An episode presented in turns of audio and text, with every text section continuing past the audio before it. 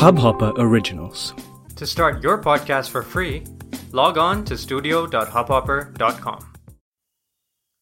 Welcome to my Hubhopper channel.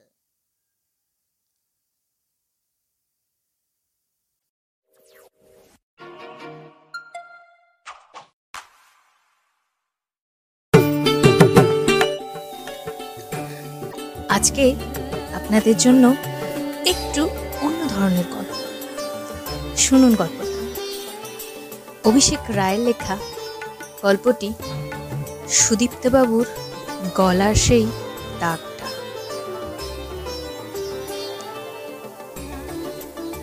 গল্প পাঠ আমি পডকাস্ট করি।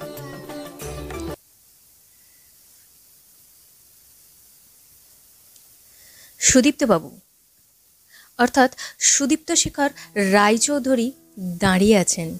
তার আয়নার সামনে। হাতে ধরা নিজের একখানা বছর পনেরো আগেকার ছবি। আয়নার মানুষটাকে তিনি ছবির সাথে মিলিয়ে দেখছেন। কি কি বদলেছে এই কটা বছরে? শরীরটা ছবির তুলনায় খানিক স্থূলকারী হয়েছে। কপালের ওপর চুলের রেখা বেশ অনেকটাই পিছু হটেছে। জুলপিতে পাক ধরেছে। ছবিতে চোখে চশমা ছিল না, কিন্তু আয়না, আয়নাতে দেখা লোকটার চোখে দামি রিমলেস চশমা। আচ্ছা আয়নাতে সুদীপ্তবাবুর গলায় একটা গভীর ক্ষতর দাগ দেখা যাচ্ছে না? কি বললেন? ওই একই দাগ ছবির সুদীপ্তবাবুর গলায় নেই কেন? বিষয়টা তাহলে খুলেই বলছি। ঘটনার সূত্রপাত গত রবিবারে।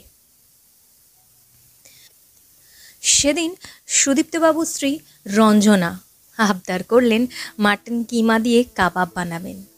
সরকারি চাকরিটা পাবার মাস ছয়েকের মধ্যেই পাত্রপাত্রী কলাম থেকে খোঁজ নিয়ে রঞ্জনার সাথে তার বিয়ে।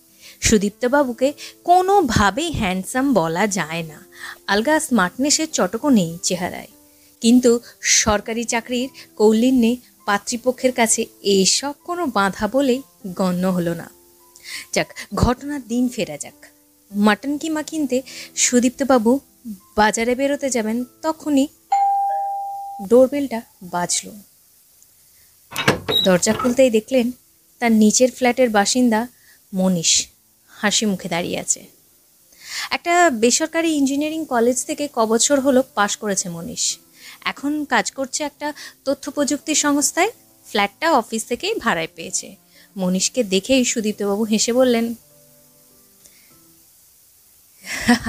আরে মনীষ যে, এসো এসো এসো। আজ আমাদের সাথে ব্রেকফাস্টটা করো। আমি কৌলিমের মাংসের দোকানে যাচ্ছি। আধ ঘণ্টার মধ্যে ফিরবো? তুমি একটু বসো। বাজারে যাবার জন্য রিক্সা নিতে পারতেন। কিন্তু রক্তে চিনির মাত্রা বেড়েছে, তাই সুদীপ্তবাবু হেঁটেই বাজারে পৌঁছলেন। কালিম মাংসের কিমা তুলে দিল সুদীপ্তবাবুর হাতে। বেরোতেই যাবেন, হঠাৎ কালিম ডেকে বললেন, বাবু বাবু ওই মোস্তাক আপনাদের পাড়ার দিকেই যাচ্ছে। ওর সঙ্গে মোটর সাইকেলে করে চলে যান। একটু হেসেই সুদীপ্তবাবু উঠে বসলেন মোস্তাকের পেছনের সিটে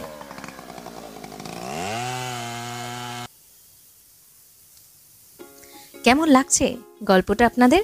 গল্পের পরবর্তী অংশ শোনার জন্য শুনতে থাকুন।